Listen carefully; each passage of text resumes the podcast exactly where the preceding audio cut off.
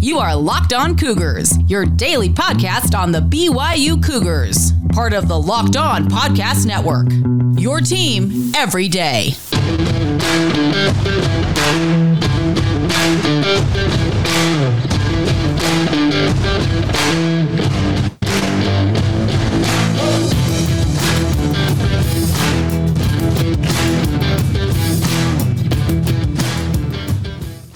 What's up, everybody? I'm Jake Hatch, your host here on Locked On Cougars. Going to do a special edition today, a crossover edition with Locked On Utes. JT Wistrcill is the new host of Locked On Utes. Yes, we're crossing enemy lines, but he had a great idea for a crossover edition here. What would a hypothetical BYU Utah matchup this season? Of course, they're not playing this year because they have their schedules filled out in other ways. But what would a hypothetical matchup between the Utes and the Cougars play out as? He and I went back and forth on this, kind of examined the game game from all different angles. Special crossover edition. Just understand there's going to be a lot of red here. It's going to be under the Utes banner here on the Locked On Podcast Network. Want to give you a heads up. It's time for a special edition of Locked On Cougars and Locked On Utes. Utah and BYU might not be playing this year, but who would win in the 2022 matchup if the two teams did face off? You are Locked On Utes, your daily podcast on the Utah Utes, part of the Locked On Podcast Network. Your team every day.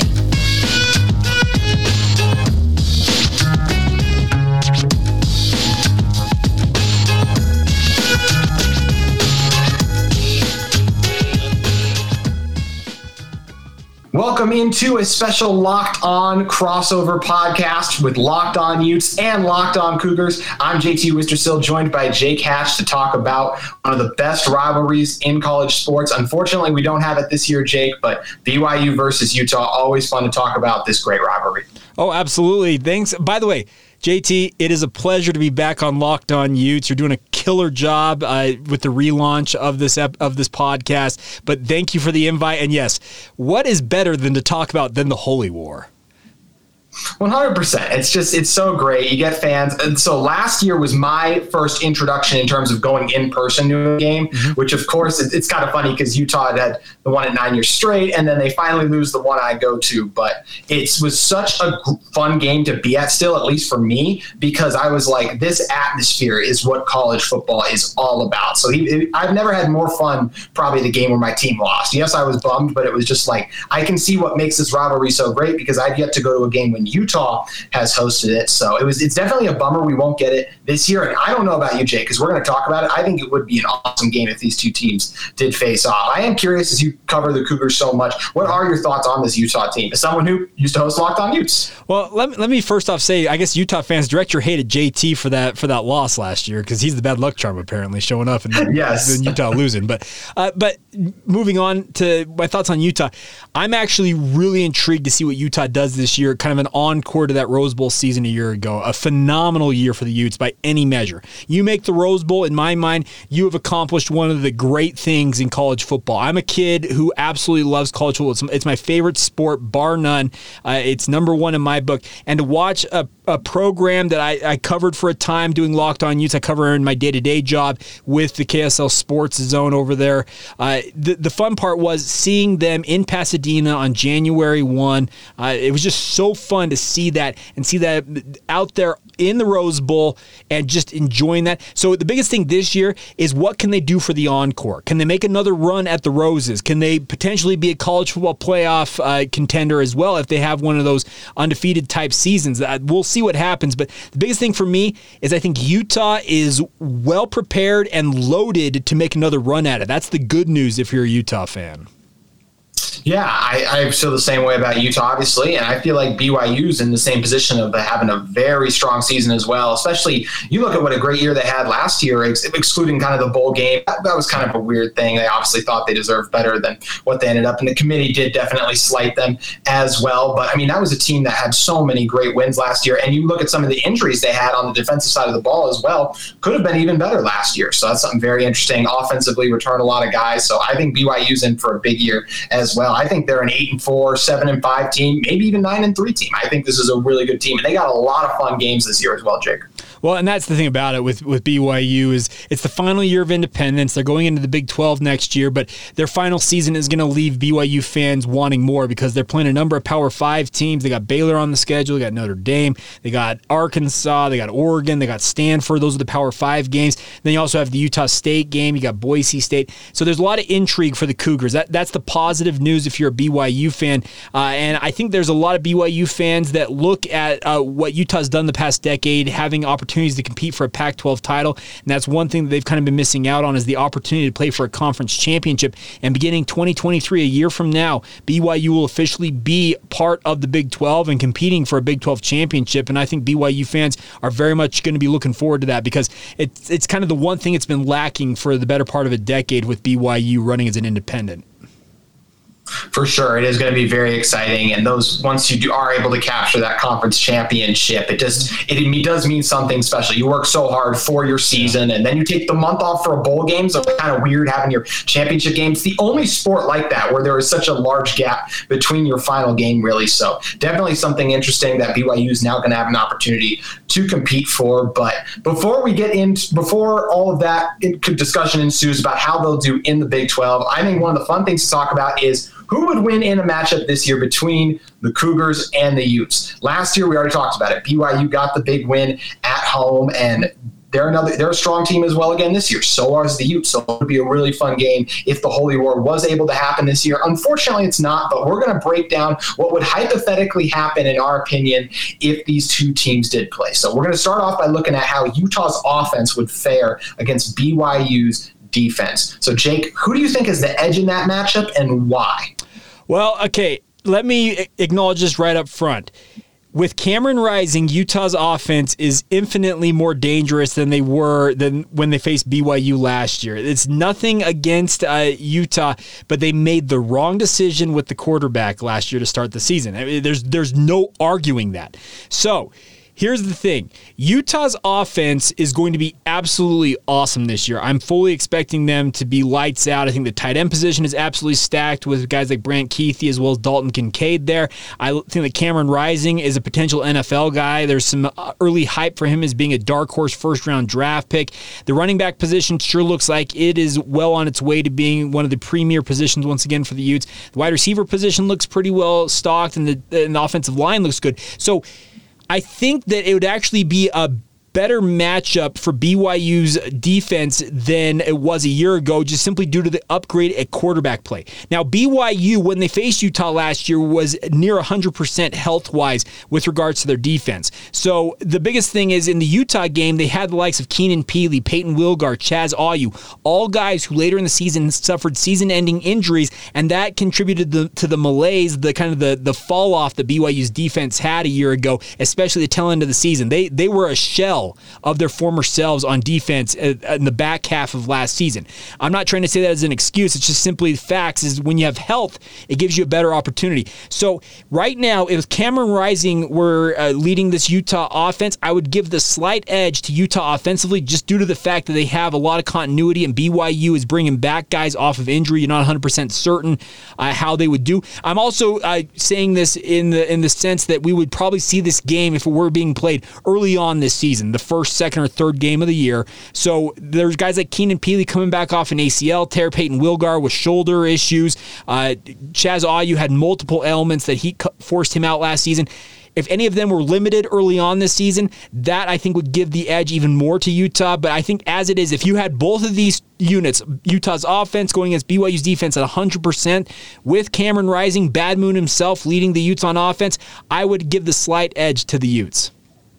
That's how you know it used to be locked on Utes host right there. The bad moon rising reference. I love it, Jake. And I think 100%. I kind of mentioned it in the opening early on, talking about BYU's defense as well, with that Utah got more of what made BYU's defense early on in the season. And if you look at some of those end of the season numbers, they are very deceptive mm-hmm. because of all those injuries. But I also agree with you as well that with Cam Rising in there, um, I think it would be a great battle in the trenches between these two teams. You get a guy like Braeden Daniels, and you also get a guy like Tyler Batty, yeah. who is another guy who's going to be in the NFL discussion as well. So I think it would be a lot of fun to watch. And that's a battle that BYU absolutely dominated last year. Utah really struggled to run the football against that BYU front a year ago. And I would really be excited excited to see that battle as well. But they do have a quarterback now who the game falls like that. You even mentioned a guy like Dalton Kincaid who got more comfortable as the season wore on. Well, Tavion Thomas kind of cleaned up the fumbling issues. And this year, I think it's also one of those things where I think Tavion is going to have a good year, but if he struggles a little bit, there's a guy in Jaylon Glover who's knocking on the door mm-hmm. and going to come up next there. But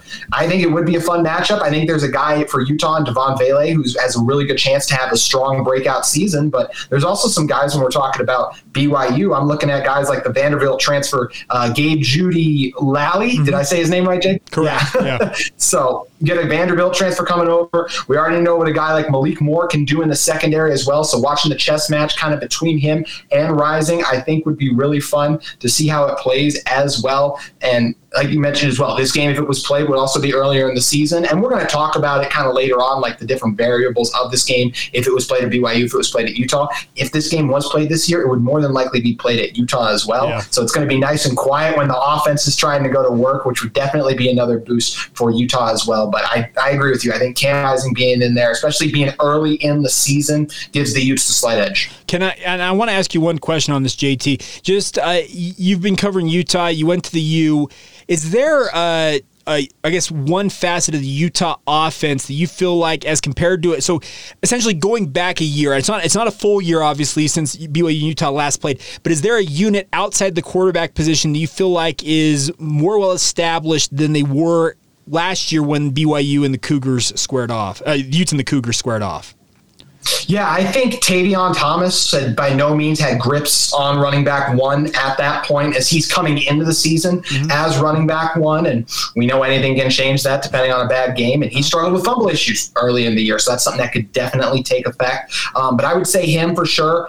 Um, one thing that helped, ended up helping Utah was kind of the in it, like Bama Olaseni really stepped up at left tackle, kind of post. He got a little bit of work in during the BYU game, but he didn't enter that one as the true starter. So it'll be interesting to see how Braeden Daniels go there, goes over there. It's a position I think he'll handle well, even though he's going to be an NFL guard. And the other thing I'll say is um, this is it's an interesting thing because I feel like people around Utah, we all expect Devaughn Vele to break out and feel yeah. like he's more established, but by no means is any team going in versus Utah going. We got to stop these wide receivers. So I feel like the receiver position is in better hands this year, even though there isn't a guy like a Britton Covey, and that's something we're not going to really touch on the special teams aspects. That's definitely something that be interesting to see how Utah kind of picks up the lack of is without Covey, but guys like Makai Cope, I think Solomon Enis, even though he's been a reliable guy, not a super productive guy, but a reliable guy. So I think the receiver position and the running back would probably be the two I look for in that regard. And are there any with uh, BYU that you feel that way about? Uh, the, the funny thing about this, BYU ran the ball super effective last year. We all know that. Tyler Allgeier had an absolutely monster season. I'm telling you, this offensive line for BYU, and we'll talk. We're going to talk more about BYU's offense here in a minute. Uh, the offensive line for BYU is absolutely elite, but the the thing on the defensive side for BYU that I really liked, it's probably better established than it was a year ago, is the defensive backs, especially the safety group. You, you mentioned Malik Moore. Malik Moore is going to be BYU's lead safety this year. He is, he's really morphed into a really really reliable guy on the back end of BYU's defense. But even that early on last season, you weren't 100% certain on Malik Moore, D'Angelo Mandell. You had guys like Isaiah Herron out there, Kaleb Hayes at the cornerback spots. Uh, just the, the rotation hadn't really settled itself. The nice part is BYU's defensive secondary sure looks a lot more established this year. You mentioned Gabe Jeudy Lally, the gr- grad transfer coming in from Vanderbilt. He figures to enter the mix as a potential starter right away for BYU as well. So uh, if you were to ask for one of those, I'd probably say the defensive backfield is a sure lot more set than it was a year ago for the Cougars. Mm-hmm. And yeah, you mentioned Gabe again. I appreciate you reassuring me on the pronunciation. Me and Jake actually worked together last year calling mm-hmm. football games. And that very first game me and Jake did together, there were points in that game. I was just handing Jake my roster sheet, being like, take the pronunciation. I don't got it. So I appreciate that you're always there to bail me out. yeah, I got you, man. And looking forward to, by, by the way, another great high school season to come yeah, it's going to be a fun one. A lot of good talent in the state. And as we know, there's a lot of great college teams in the state as well. We're breaking it down here. We're going to move on to the defensive side of the ball for the Utes, the offensive side for the Cougars in just a moment. But first, I want to use this opportunity to tell you guys about Bet Online Net.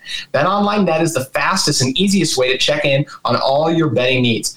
Find all your favorite sports and events at the number one online source for odds, lines, and games. With college football and NFL season right around the corner, as well as Major League Baseball baseball still in the swing of things firmly post All Star break. There is a ton of great lines out there for you guys to take advantage of, and I would highly encourage you to do it BetOnline Net. The national media is always lower on teams from Utah, as you guys know, so it's a great time to get in, cash in at BetOnline, where they continue to be the top online resource for all your sports wagering information from live in-game betting scores and podcasts. They have you covered. Bet Online, where the game starts. Okay, so looking at it, we talked about it. We both gave the Utes the slight edge offensively, but now we're going to turn it over to the other side. And you kind of mentioned this is a BYU team that's really good at running the ball. And even though you lose your lead back last year, you gain a guy in Christopher Brooks to he had interest from Notre Dame, Purdue. So the running game, in my opinion, really shouldn't miss a beat. So I think this is going to be a really fun matchup, especially get guys like Utah. Like yes, you lost a Junior Tafuna as well as a Pututau, but or excuse me, Junior Tafuna still there. You lose uh, Hau'ati Tafua. Mm-hmm. Yeah, thank you. Yeah, Mika Tafua. You um, lose that, but they're still really good guys there. Devin Lloyd not being there, but still solid linebackers. So I think this is a really fun side of the ball. I'm actually I'm still not entirely sure who I'm going to give the edge to, even Jake. So I I would love to hear who you think has it. Uh, so I'm actually going to uh, say that BYU's offense, I feel like, has the edge, especially considering the, the, the unsettled nature of Utah's linebackers. And I'm not saying that Utah's linebackers aren't talented. They have a glut of linebackers. It's crazy to look at the roster for Utah. I've looked at it. You have just it feels like 25 guys at linebacker for Utah. I know it's a little bit uh, it's a little hyperbole there, but the biggest thing is is a guy like Jaren Hall enters now what is going to be his second, maybe you could really consider maybe his third season as a starting quarterback for BYU, but at least his second is the full time starter for BYU. He should be all that more settled. He should be uh, even more effective than he was against Utah a year ago, and he was plenty effective in that game, especially with his feet uh, running the ball. So I think with the turnover at linebacker for Utah, uh, you lose a guy like Mika Tafua, Hau'ati Pututau up front for Utah. They're, they're going to just reload their defensive line. There's no doubt about that. But I just think with the little bit of an unsettled nature early on this season for Utah with some of those positions, you mentioned Devin Lloyd exiting, Nephi Sewell exiting. I think BYU's offense has the advantage with a veteran offensive line. I think actually a better offensive line than a year ago. An established quarterback who was already very effective against Utah one year ago as well. Uh, I think BYU's wide receiving core is probably a little thinner than it was a year ago. The tight end position is a little more unsettled, but I think the running game will give BYU the edge in this matchup. But I'd love to hear your rebuttal to that because th- there's a lot of moving parts, obviously, with both of these teams, and this is a completely hypothetical matchup. But I'm just going off kind of the premise, and we'll, we'll talk more about parameters of where this game is being played, that type of stuff. I just think with some of the turnover on the front side of, of Utah's defense, the front seven, the linebackers, the defensive line, would give BYU a slight edge, in my opinion. So essentially, it would be offense versus offense in many ways, with the two advantages in my mind. And I, I, really do agree with that, honestly, because when you look about it, whenever you have two elite quarterbacks, it's just, it's always going to be hard to stop a great offense or really good offense, no matter what it is, because you're still, no matter what the defense is trying to do, you're still reacting or trying to stop what that offense is trying to do. And you got a guy in Jaren Hall, as you mentioned, who is another guy in that first round quarterback conversation for me as well. I think he is a lights out quarterback. We saw what he could do versus Utah. And that was when Utah had, yes, Clark Phillips. Of course, he was only technically technically a freshman. He's not. He still played the COVID year, so still got some experience. But um, he was still out there and played really strong. And but guys like Travis Broadham were still healthy, and he was really good in that game as well. And that was something that he had no problem still dicing up. And even you get a guy like R.J. Hubert and Cole Bishop at safety, who I feel like are still really good safeties. This is one of the best quarterbacks they're going to play all year, and he's going to be tested. And you mentioned um, some of the departure of the tight end as well, and kind of some of the receivers, but you still got guys in Nacua, in Romney as well, who are are experienced, able to get it done, that would definitely test the Utes as well. And there is still no defense for a perfectly placed ball as well. And we know that Hall is capable of doing that. And you talked about this offensive line. I mean, Blake, Blake Freeland, Clark Barrington, these are guys who just get it done. And I think it would be an awesome matchup. But I don't think there's many teams in the country that are going to prevent BYU from running the football. So, and we've already mentioned Christopher Brooks, a veteran guy, going to yeah. be tough and get it done in between the tackles. So I think it'll be interesting to see push. And no matter when this game is played, it is early in the season. I'm high on Lander Barton. I'm high on Justin Medlock. They're both true freshmen coming in, and this could be one of those games where they go back and watch on tape to me, and they're like, "Man, that was a rude awakening. I can't believe we play that offensive line, uh, especially maybe look they'll get a good taste of it versus a team like Florida, but even Florida doesn't have an offensive line like BYU, especially guys that are so fundamentally and technique wise so sound. So I'm going to agree with you. I really am. I'm going to give BYU the edge offensively as well, and I think this is going to be a high scoring game. Well, and that, that that's the thing about it. I, I think this would be a game where it'd be it'd be more of a classic kind of type of shootout in my mind, just with these two going back and forth. The one thing I think uh, Utah fans, uh, if you're looking at BYU, the biggest thing to pay attention to is Christopher Brooks going behind an offensive line that returns four of the five starters a year ago, and the fifth guy who was technically not the returning starter was Connor Pay, who started half the games a year ago because James Empey got hurt. So the BYU rush attack, I know that Tyler Allgeier's off to the NFL. He's going to be with the Atlanta Falcons, and I think he's going to have a fantastic rookie season out there.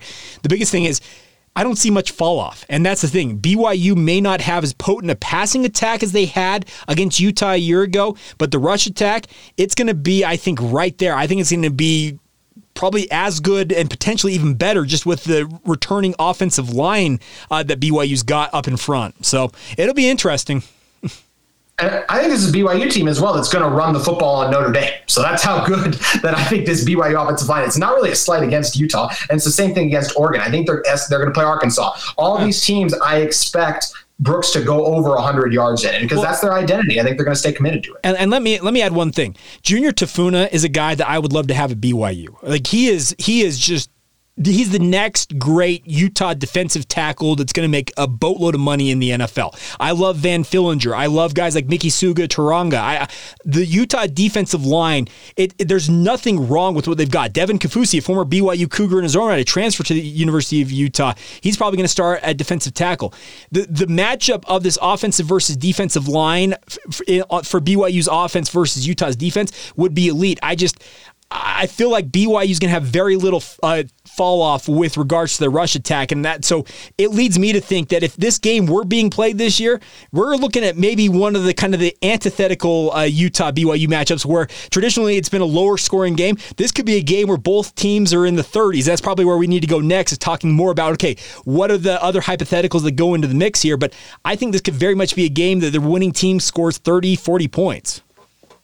Totally agree. And you kind of mentioned right off the bat how good Junior Tafuna is. BYU knows that. There, when you're looking at Utah, I think especially in this first game, he's the guy you're circling. Like, mm-hmm let's take him away. Because I think, I mean, Van Fillinger is really good, but mm-hmm. I think you guys do have the tackles that can hang with him one on one. Some plays Fillinger would win, but some plays as well BYU would win. So definitely a fun matchup where we both agree that BYU has the edge. So we've given the edge to both teams. We're going to talk about who we think would then get the eventual win and some of the other factors that would go into this hypothetical matchup in just a moment. But first, want to tell you guys about Intercap lending. There is a reason that no lender helps more families in Utah with their mortgage needs. Intercap gets deals done. Quick and simple processes. Intercap closes loans two weeks faster than the industry average. And though fast is great, the ultimate goal is to create a stress free home loan process. And that is what Locked On's personal loan officer, Steve Carter, has delivered to hundreds of Locked On listeners so far, including Locked On's found Locked On's founder, David Locke. And let's be honest, if Steve can help keep David on track through the entire process, Steve can help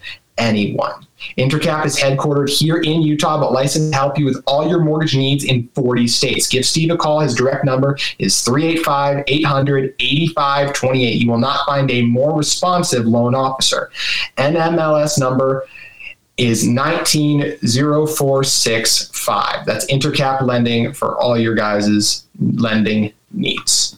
Okay, so we talked about it. This is going this would be a really fun matchup between these two teams. There's a lot of factors and reasons why on the field that we've talked about. There's a few we haven't as well. Jake, what do you think are some of the things that we would have to factor into this matchup if it was played this year? Well, number one, it would be played at Rice Eccles Stadium. BYU got the win on their home turf last year, snapping that nine game winning streak. And I was at that game. I was sitting in the press box, and just to watch essentially the, the release of emotion after more than a decade of BYU fans losing this game the just the the the, the angst, the the I don't know. It was it was wild to watch the scenes unfold.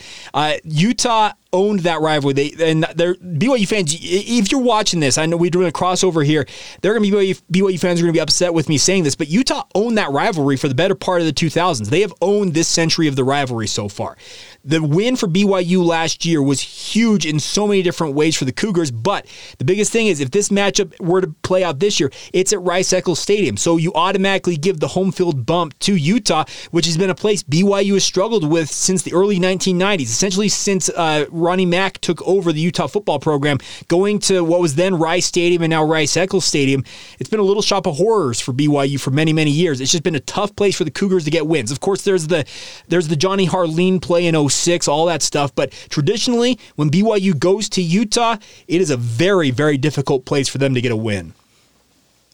Yeah, and I think, and the vice versa. I think there are Utah fans who will watch this and hear me kind of give sing the praises of BYU, but it's then clear that a lot of them didn't watch this BYU team knock off a lot of other really good teams. And they, I mean, it is it's fun to watch these two teams play mm-hmm. because that's what makes rivalries fun a lot of the times too. And they are a really good team still. So the only game you watched was the kind of the holy war, then you're missing out, especially at a BYU team that I think is going to get.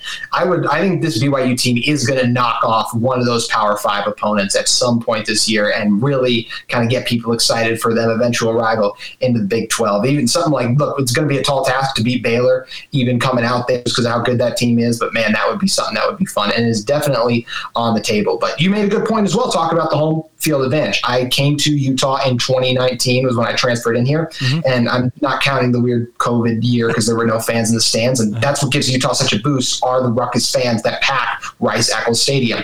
I have not seen Utah lose at home, and I think that I just don't see that changing this year as well because of what a boost you get from your home field as home field team as well. I think the fans would really get rocking, and like you mentioned, it's the rivalry, so you get the little extra rah rahs, the blood yeah. pressure, a little higher, all of that would factor into it. So I just think it's really tough to win in Rice Eccles. And because of those reasons we kind of talked about, I think the offense would get a little bit more of a boost. And I do think this would be a tight game, but because Utah's at home, I would give them the edge as well. And I think this is a game where since Utah's at home, I could see Cam Rising outplaying Jaren Hall. And I think it's going to be a very interesting conversation to see because I think going into the season, Jaren Hall is a guy who is projected to go higher than Cam Rising in the draft right now. I've seen Jaren Hall as high as top five in mock drafts, and Cam Rising, by most people's expert opinion, is it's not that case as well. So he's going to have a strong year too. But I just think playing at home with that ground game getting going, and I think a guy like Clark Phillips, as great as Jaren Hall is, could it just takes that one play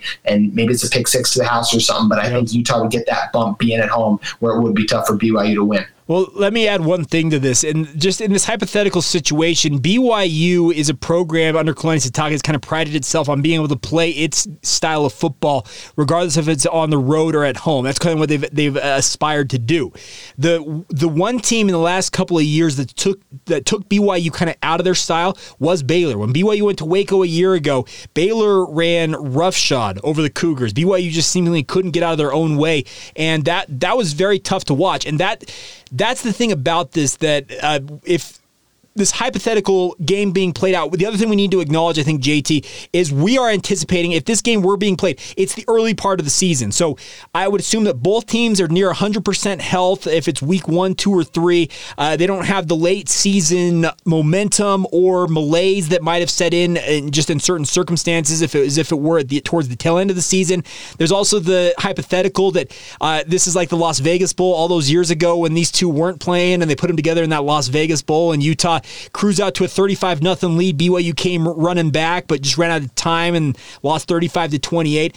Like the, the thing about this is, I think that BYU would like to think that they can play their style of football, the type of style that they played a year ago at BYU against the Utes. But you're right. Rice Eccles Stadium is one of the true home field advantages in all of college football. B- BYU's got that from the LaVell Edwards Stadium as well. You mentioned the fact that this is a rivalry. These kids grew up playing against each other in football, basketball, just various youth sports, they know each other. Any player who moves in here from out of the state, the first thing they hear about is the Holy War and the matchup between the Utes and the Cougars. So the the pageantry, the juice, the the momentum from both sides, the thought processes, how they the the staffs that know each other so well because Kalani, A Rod, uh, the the coaching staffs know Kyle Whittingham as well as anybody. There are so many things that go into this matchup, but I, man, I look at this and it would be an absolutely phenomenal matchup. I actually kind of, and I know that there, this is just, like I said, we're doing this hypothetically. This is a year that I want to see this game played. There have been other years where I'd be like, eh, okay, it's okay to miss it this year. But with two quarterbacks, especially with uh, Cameron Rising and Jaren Hall, who are NFL guys, I think at the worst, they're probably mid, mid-round picks, both of them.